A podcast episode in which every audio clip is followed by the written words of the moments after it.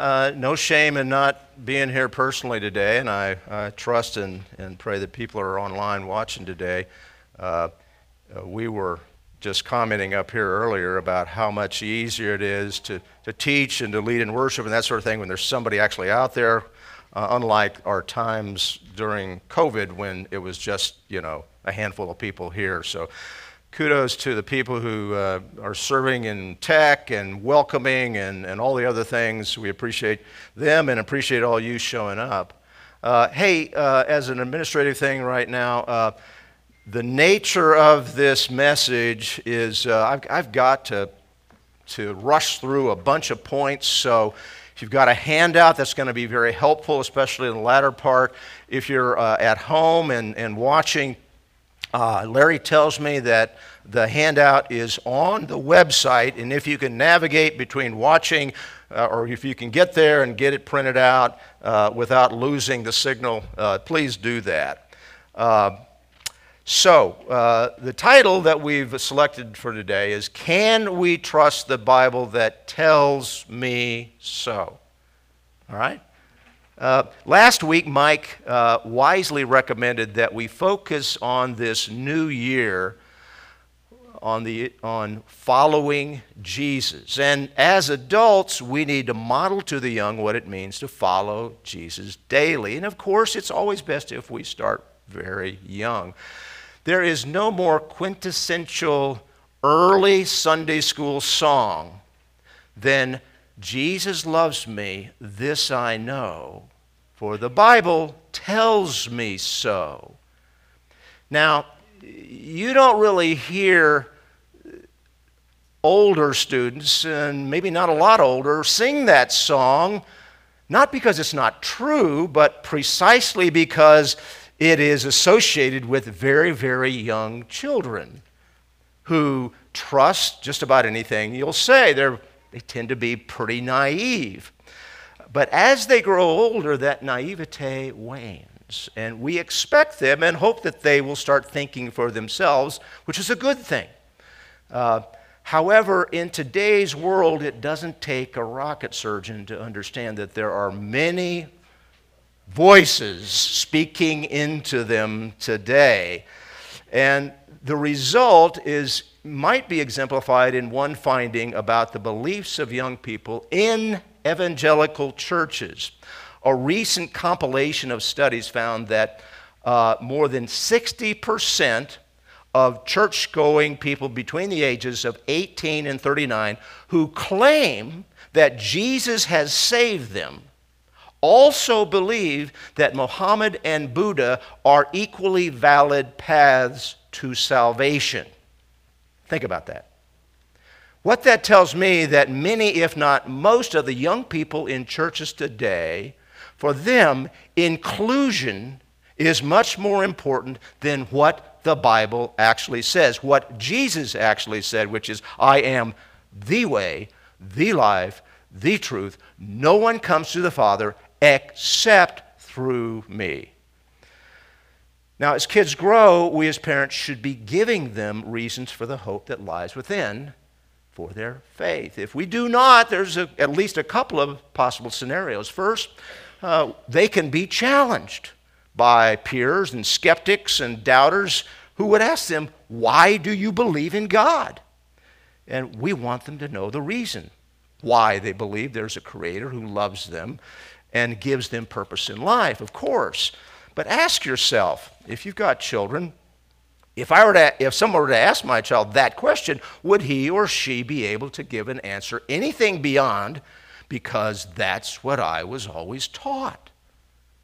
Just as importantly, if not more so, would he or she be able to give an attractive response that would draw the one asking the question to that same truth? Another scenario might be as a result of such challenges or just by looking around and, come, and the simple observations of a young person who sees that, frankly, most of the world does not know or care what the Bible says and does not honor God in any way, shape, or form. A young person may realize that what he or she was taught and believes prevents him or her from having all the fun that those who reject the Bible seem to be having in the moment, especially when he or she does not know the evidence for faith in Christ. So, do your children, beyond that, have a response when challenged by statements like, the Bible condones slavery, is sexist and portrays women as inferior, is harsh or even hateful towards those who are born with a different orientation or felt gender. Can they respond to those statements? Now, let's think about this. If the choice for one approaching adulthood is either throwing out what she was taught in Sunday school because she really never developed a foundation for those beliefs, or rejection by the kids having all the fun which one would you expect your young person to choose at least once they leave your home, if not before? Young people tend to be inquisitive about the world, especially when they realize that people have different views. They can have questions that, if left unanswered, can lead to self doubt or withering in the face of challenges that they can't answer. So, in the series that I've been going through called Head to Heart, we've tried to focus on both word and spirit, truth and love, Bible knowledge and relationship because they're both necessary. This message today is going to be more factual. I kind of mentioned that earlier, truth oriented, but we're going to come back around to relationship. Let me start with a hypothetical, okay? Imagine that you volunteered and are now serving as a leader of a young teen Sunday school or a youth group. And like most of those groups, you've got a mix of people. You've got some from solid Christian families, you know, what we would call first chair families. But you've got others from maybe nominal Christian families. They might be saved, but they've, they've compromised. They don't really care that much. And you probably have some from what we call third chair families who really don't claim, have any claim to Christ. They don't claim Christ at all, but yet they allow their kids to come to your group because they want their kids to be with the good kids rather than the alternative.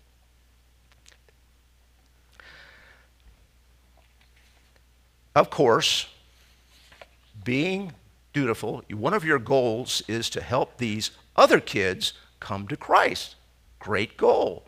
So, you pull out your leather bound book and you hold it up and you say, Can anybody tell me what this is? Okay? And of course, the guy in the back who's always cutting up with his friend says, Uh, a Bible maybe? And you respond with equal sarcasm, astute observation, Einstein. But let me tell you what it is. This is God's instruction book for life. It's our roadmap to heaven. God's love letter to us and how we get to know Him. You pause for effect. Then you say, So if you don't read this book, like we tell you in church often, you can't really know Him. And the kids from the first chair families all nod in agreement. After a pause, a young lady from one of these other families meekly sticks up her hand and said, May I ask a question? And you get excited because you've piqued her interest. And then she asked, Are you saying that if you don't have a Bible, like so many people in third world countries, that you cannot know God? But before you can even put together your thoughts, Einstein in the back says, Hey, yeah, I want to know do we really have the whole Bible? Maybe there's 12 commandments and we only got 10. And you know, the Bible that I just got for Christmas says in the front that it was published just a few years before I was born. How do we know that the Bible that I'm reading today is the one that they wrote many, many years ago? So you're the leader. Can you answer those questions? If you're not up to the task, how would you expect your kids to be? These are valid questions. If we want our young to have deep and lasting biblical convictions, they need to be answered. Willie addressed this topic about three weeks ago. I'm going to have a couple of commercial breaks during this message. And my first one is about an event. Uh, yeah, we had a group here, maybe, yeah, quite a bit smaller than even what's here today. Uh, and I went up to him afterwards and said, You know, I'm going to be teaching on this in, in, Jan- in January. I said, I don't have any problems because most of the people, you know, that need to hear this are not here. and I hope that there's a bunch of people out there listening because if this is important to you, you should be taking every opportunity. These guys put a lot of work into that Sunday school, as Mike was mentioning. Don't do it for them, do it for you and your family. Show up, learn as much as you can. Uh, and here's the deal in the Old Testament, Deuteronomy 6, the New Testament, Ephesians 6, says it is our responsibility as parents, especially fathers, to train our children in the world. Yeah, we can enlist trusted teachers, but we must take hold, we must grasp that responsibility. And for all of us, 2 Timothy 2 says that we're, we are all, as mature believers, to disciple others. So if you want to pass on your faith to your children or others, you should take advantage of the great teachers that we have in Sunday school because I doubt that any church, certainly any church of our size, has the kind of quality teaching that we have here in our Sunday school program. I know that a lot of people get tired of my military references, but let me give you one more. The more you sweat in training, the less you bleed in battle. Okay? Think about that. If we truly want our young to use the Bible as their roadmap for life, leading to eternity with the Father, if we want our kids to not only know what they believe, but why they believe it, they need to understand the source of that belief that, and that it can be trusted. Now, you don't need to master all the information and the evidence that we're going to talk about today in order to be saved. Simple, genuine faith in Christ as paying for your sins and repentance for those is all that's necessary. But if you want your kids and others around you to be really saved, if you want to pass on biblical faith, for your kids to have biblical convictions, if you want your kids and others to be able to stand against the culture when challenged, if you want your family to be a light to a lost and hell bound world, your kids, you and I, need to have this confidence deep within.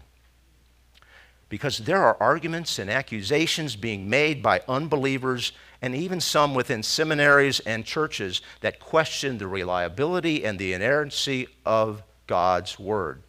And it's a bit naive for parents to think that their kids will not run into these arguments.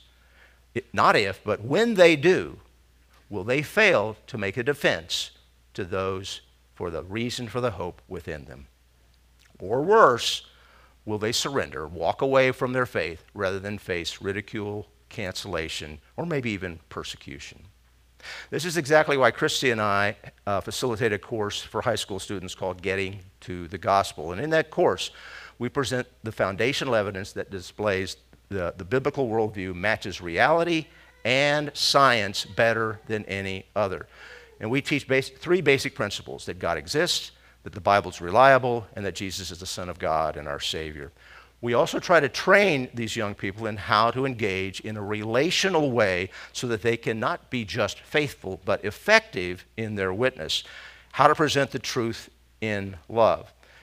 Many of the young people that attend here have been in that course, and, and uh, you can ask them or their parents if they think it was worthwhile. You know, kids who grow up in church don't always hold these truths for a reason. Because they need assurance that it's true in order to stand against the cultural winds or even just their own doubts. Paul warns us that persecution is inevitable if we live a godly life in Christ Jesus. He then exhorts us in the face of persecution to, quote, continue in what you have learned and have firmly believed, knowing from whom you learned it and how from childhood you have been acquainted with the sacred writings, which were able to make you wise for salvation through faith in Christ Jesus. So, again, ideally, this starts young. And within loving families, this can happen naturally with very young who trust their parents. Yeah, you know, at least by the age of two, that they're all little sinners. Yeah. However, as time goes on and they see mom and dad with their noses in their Bibles or holding hands in prayer when they can't interrupt, if they see other family members giving and seeking forgiveness, demonstrating love by preferring one another and serving one another in real ways, they are much more likely to follow your example as they grow. So, developing genuine relationships of trust more and are, is more and more important as they become more and more independent. And this is the other aspect of the meaning of the Bible that is vital to understanding of its importance. Even though it sounds strange, relationship is baked into God's Word. So listen, listen, to me here. The Bible certainly is God's instruction manual for life. But if we continue in 2 Timothy 3, it says there that all Scripture is breathed out by God and profitable for teaching, for reproof, for correction, and for training in righteousness, that the man of God may be complete, equipped for every good work. This tells us that all Scripture is for the purpose of showing us what is best for us. So the parables, the admonitions, the precepts, the commands, all throughout all those, God is essentially telling us that follow this path, don't go there, treat others this way, love like this. The purpose of this instruction is not to restrict us, but to protect and provide what is in our best interest. And God set down these markers of protection in the book of Deuteronomy. I won't go through all of them here because of time, but in Deuteronomy 10, 12, uh, uh, it is, he, he, makes it clear this is for your good. In Deuteronomy 11, he says that you can have blessing with obedience or curse if you disobey. In Deuteronomy 30, uh, I have I've set before you life and death, blessing and curse, curse. Therefore, choose life, that you and your offspring may live, love God, obey his voice for he is your life and length of days. Why is this not a no brainer? I suspect, my take is that it's because we are distracted by the temptations of the world to be doing this or to have that. Some will say that following the Bible is just rule keeping. Well, let's be honest. Uh, we are all we all would generally recognize that following the rules, whether by parents or by God, generally makes things turn out better. But what has the power to bless or curse us? Is it the rules? Is it the words of the Bible? Now, this may sound strange, coming from the pulpit of a church that emphasizes the Bible as we do. But the words of Scripture, in and of themselves, do not protect and provide for us. Rather, the authority and the power of Scripture to protect and provide comes from the author of the book. By his nature and character, God defines what is good, true, and right. James tells us in chapter 1 of his, his epistle, it is God above who tells us whatever is good and perfect. His, his word reflects who he is perfect righteousness. Psalm 19 tells us that God's commands and law are perfect, trustworthy, right, clear, and true because they are the qualities and character of the law giver, God Himself. Now, the Bible does not possess these qualities, rather, it derives them from God, the author. Knowing and obeying God's word brings the benefits of wisdom, joy, insight, peace of mind, clear conscience, self acceptance as God's creation, and good relationships. It doesn't make life perfect, but it protects us, if we follow it, from certain curses or harms for not following Him, like guilt, crippling anxiety, loneliness, and damaged relationships. In short, the Bible is God's revelation of himself, a personal God who talked face to face with Moses and who is jealous that we worship no other God, no other idol, whether cults, false teachers, antichrist, power, material, riches, or lust. He wants an exclusive relationship with us so that we can enjoy all the benefits of that relationship. The Bible, therefore, has a relational purpose, and coming to know our Father through the Bible is a relational act. It brings both blessing and eternal life. In John 17, uh, it records the prayer of Jesus just before his betrayal and arrest. And there he says, Father, the hour has come. Glorify your Son, so that the Son may glorify you, since you have given him authority over all flesh to give eternal life to all whom you have given him. And this is eternal life, that they know you, the only true God, and Jesus Christ, whom you have sent. So, to pass on our faith to the young, they need to see God's word as the revelation of the Father who desires a relationship with them. We want them to be rock solid and confident in the words of the song, Jesus loves me, this I know. And for that to happen, they must be rock solid confident in the reliability of the words of the book that tells me so. And you know, it doesn't take us, we don't have to go very far to see what happens if God, if God's word was not reliable or was completely forgotten. In 2 Chronicles 34, it records that when eight year old Josiah became king of Judah, the people had long forgotten God's commands and were engaged, engaged in idol worship and evil. And, but Josiah wanted to return to the God of his forefather David because he knew something was, was off. So he tore down the, the altars to the idols and he began to rebuild the temple. Then one day, a scroll was discovered containing the book of the law that had been given to Moses, but which had laid unread for many years. So Josiah read it. And he was jolted into action because he knew that, quote, Great is the wrath of the Lord that is poured out on us because our fathers have not kept the word of the Lord to do according to all that is written in this book. So, in Josiah's situation, the word had been completely lost and forgotten.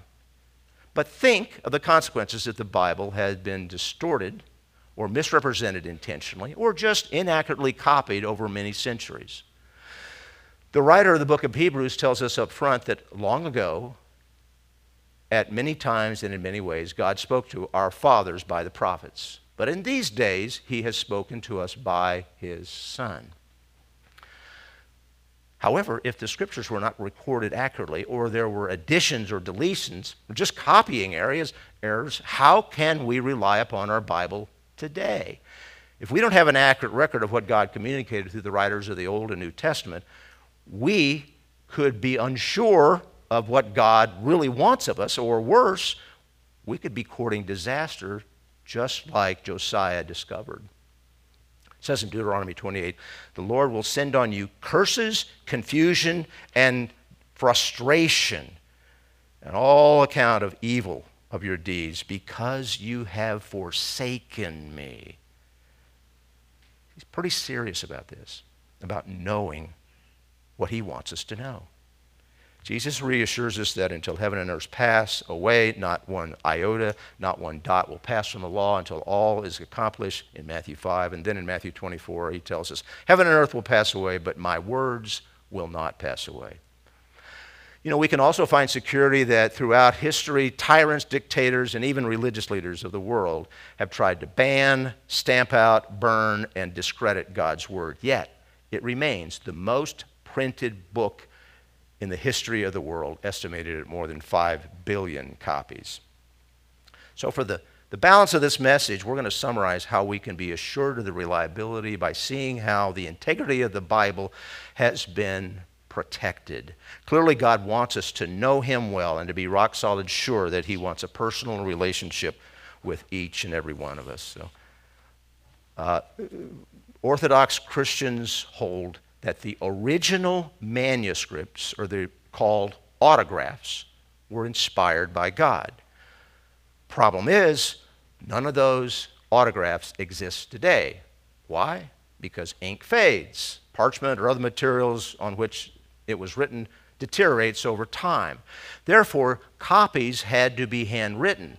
And this leads to the argument that in the process of copying, errors could have been made, or worse, a copier could have added or deleted portions of the autographs.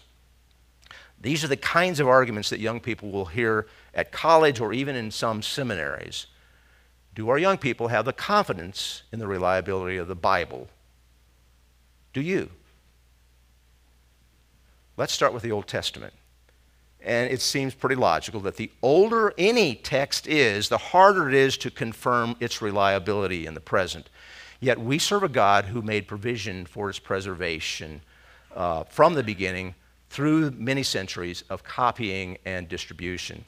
He did this through his chosen people, the Jews. We see this in the passage with which we started this series a year ago on this Sunday uh, in Deuteronomy 6 where he says, These words that I command you today shall be on your heart.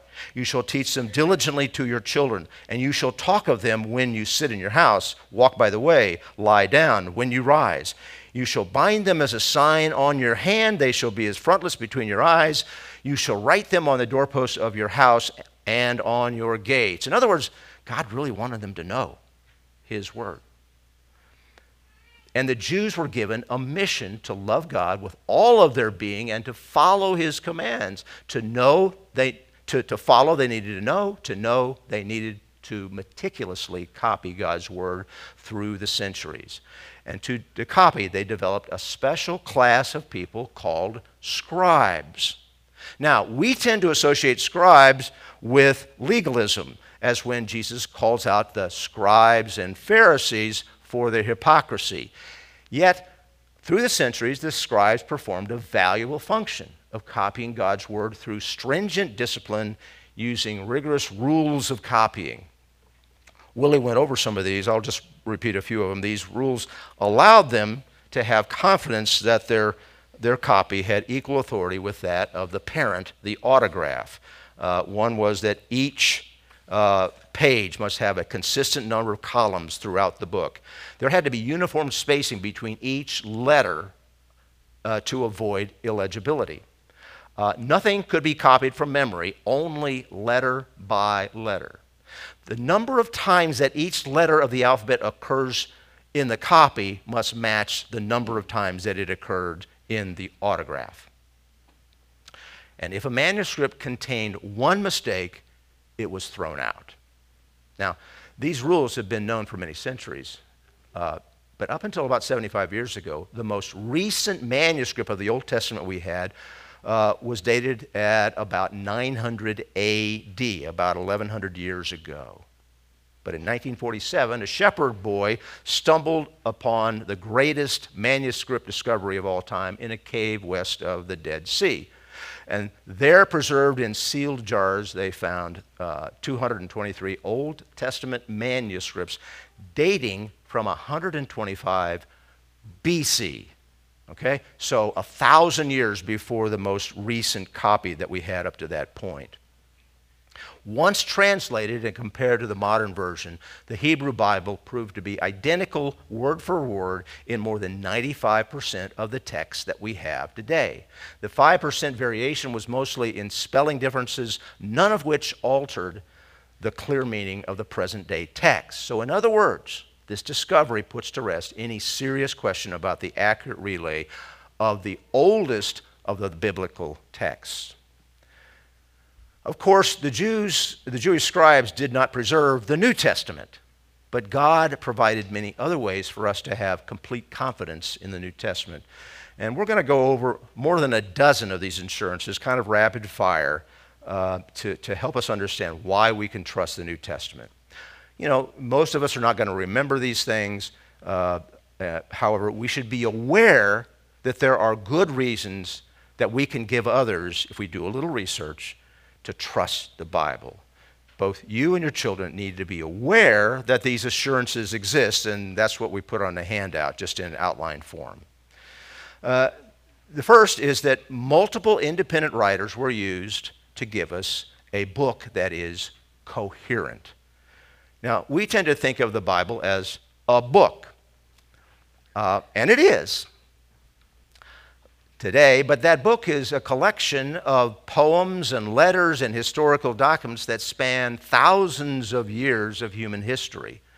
So there's really, as you know, 66 books in the Bible, but they were written by, oh, by 40 different authors, we think, 35 of which we're sure of, and they offer us a remarkably coherent story from beginning to end. Now, when we're evaluating a New Testament manuscript, we should judge that manuscript just as we would any other historical document in antiquity. And one mark of reliable documentation is that multiple independent sources wrote in harmony and it, it is coherent. It all fits together. Secondly, we have thousands of New Testament manuscripts with the shortest gaps in antiquity. There, there are a couple of ways that historians uh, evaluate reliability of ancient texts. And one is the number of manuscripts or copies that we have today. You might say, what difference does it make? You got a bunch of wrong copies. Well, it's important because when you have multiple ancient copies of a document, it's easier to compare them and see where the variations in the text may occur. So, for instance, uh, we have over 1,000 known copies of Homer's work. Homer was the author, and, and, and the biggest chunk of those was his Iliad. Uh, this is by far the most copies of any ancient author. By comparison, the next closest is the writings of Demosthenes. We have just 300 copies of those. Then there are the writings of Roman uh, Tacitus. We have 20. Julius Caesar, we have just 10. Thucydides and Herodotus, we have just 8. And uh, for those of you who studied philosophy, Pliny and Plato come in at just seven copies. Here's the deal no one disputes the authenticity of those manuscripts. No one. They take them at face value. When it comes to the New Testament, we have over 5,800 whole or fragments of the, the original Greek Bible. When you count other languages like Latin, Syriac, Coptic, and Arabic, there are more than 20,000 copies of the New Testament. New Testament scholar Daniel Wallace puts it this way The average classical Greek writer has less than 20 copies of his work still in existence. Stack them up, and they're four feet high. If you stack up the copies of the New Testament manuscripts, they would be over a mile high. The other measure of reliability is the length of time between the original writing and the earliest copy that we have today. And obviously, the closer those two are together, the more reliable historians consider the copy. Of those that I just mentioned, of those authors already, uh, they're mostly a thousand years between the original writing and the earliest copy that we have. The shortest gap is 400 years for Homer's Iliad. The longest gap we have for New Testament translations is 400 years, with most at about 225 years, and some fragments as close as 50 years. In short, by the standards of modern non Christian historians, no other book of the ancient world comes close to the reliability of the New Testament text but they were also written soon after the actual events. Now, we've got good evidence to suggest that the New Testament was written before 70 AD. Now, that's not a unanimous opinion, but there's, reasonable, there's a reasonable basis for that based upon the facts.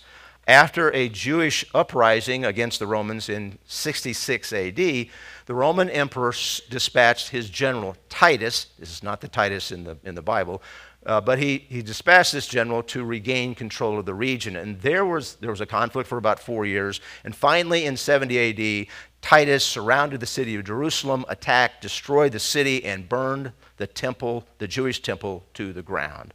Now, these are not minor incidents. The temple was the center of Jewish culture and the home of Judaism. Yet, none of the New Testament authors even mentions these events when most of the New Testament believers were Jews at this point. In fact, John 5 contains the following passage Now, there is in Jerusalem near the sheep gate a pool which in Aramaic is called Bethesda, and which is surrounded by five color, covered colonnades. His description of the temple is in the present tense, so that suggests that he wrote these words before the temple was destroyed in 70 AD. And that's important because most scholars believe that John's was the last gospel written well after the, the other gospels and the book of Acts. The New Testament reads like a collection of eyewitness accounts about the life and teaching of Jesus. The earliest believers accepted the Gospels and letters of the New Testament as eyewitness accounts because the authors of those texts considered their own writings to be eyewitness accounts. You see this in 1 Peter 5. Therefore, I exhort, exhort, the elders among you as your fellow elder and witness of the sufferings of Christ. 2 Peter 1. For we did not follow cleverly de- devised tales when we made known to you the power and coming of our Lord Jesus Christ, but we were witnesses of his majesty. 1 John 1 What was from the, the beginning, what we have heard, what we have seen with our eyes, what we have looked at and touched with our hands concerning the word of life, and the life was manifested. And we have seen and testify and proclaim to you the eternal life which was with the Father and was manifested to us. What we have seen and heard, we proclaim to you also, so that you too may have fellowship with us. This is an interesting one. The Bible contains nitty gritty details which are easily disprovable if false. You know, those eyewitnesses' accounts are important, but the evidence of reliability goes much deeper. Details count, and the New Testament has many. Uh, in his book, I Don't Have Enough Faith to Be an Atheist, uh, Norm Geisler and Frank Turek list 84 specific documented details found by a classical scholar uh, Colin Hemer just in the last 16 chapters of the book of Acts. They include the names of specific people, places, and other details that have been confirmed by history and archaeology. The, the Gospel of John by itself contains another 59 confirmed nitty gritty details. Second commercial break. Uh, this book is the one I just referred to. I don't have enough faith to be an atheist, and it is the most complete and easy to understand compilation of all the arguments that you might encounter. So I highly recommend it uh, to use, you know, just to, just to have something you don't have to plow through a lot. It's very, very helpful. Now, none of these details are the kinds that someone would make up. If you're lying, the last thing you want is to include details that can be checked out and found lacking which would destroy your credibility. Uh, there is no other set of ancient manuscripts that contain the level of historically verifiable authenticity as does the New Testament. We have not just Christians, but non Christians confirm the most important details. There are, so far, 10 non Christian sources who mention Jesus within the first within 150 years of his life. And these authors had no motive to confirm anything about Jesus, but they confirm what the New Testament says about his life and death. By contrast, only nine non Christian sources even mention the Roman emperor at that time, Tiberius Caesar.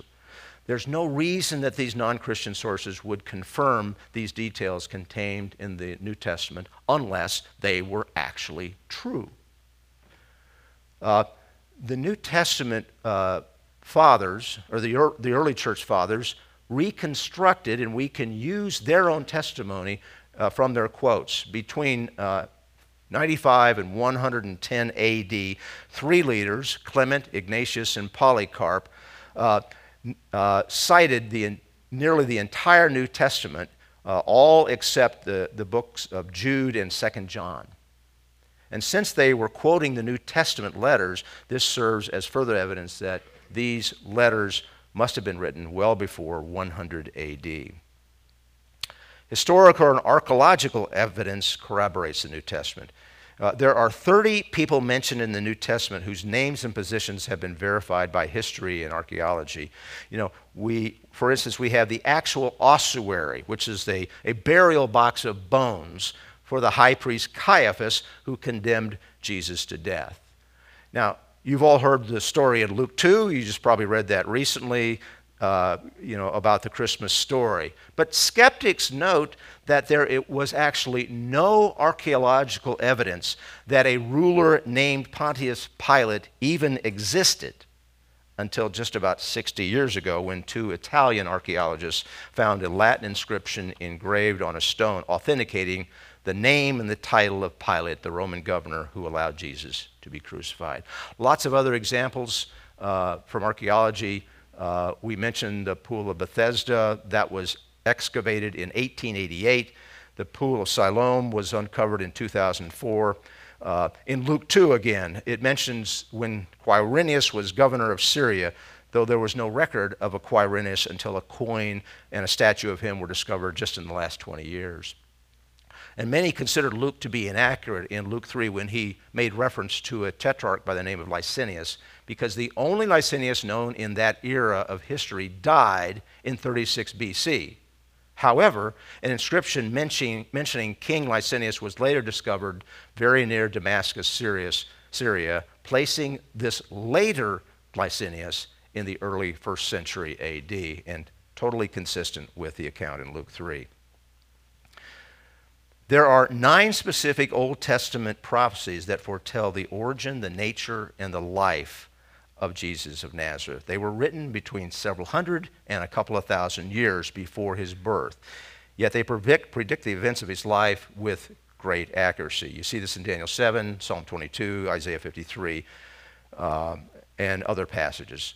They're so accurate that many believe they were written after uh, the death of Christ. Again, the discovery of the Dead Sea Scrolls in 1947 put that notion to rest. In all, uh, Bible scholar Barton Payne identified 71 Old Testament prophecies that were fulfilled by Jesus Christ. Here's a good one the New Testament contains embarrassing details.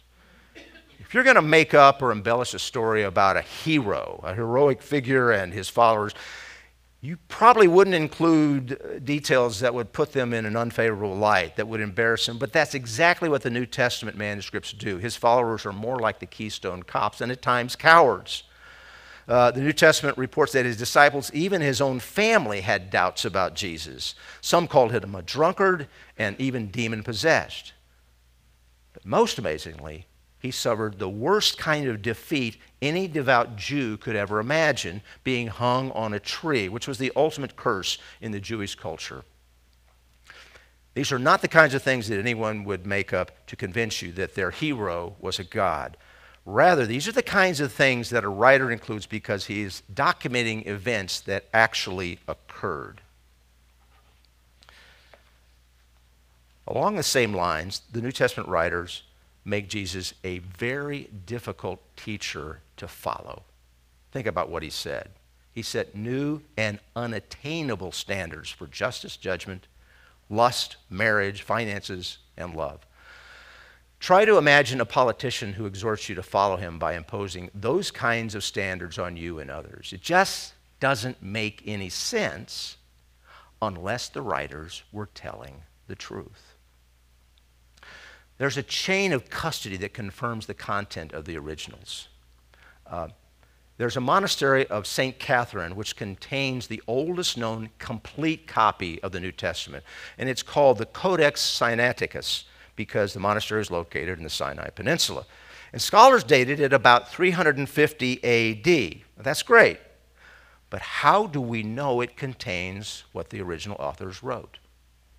J. Warner Wallace, a retired Los Angeles cold case detective, applies his methods of investigation and evaluating evidence to the biblical manuscripts. And in his book, Cold Case Christianity, he connects the dots between the New Testament authors and their students that lead directly to the Codex Sinaiticus.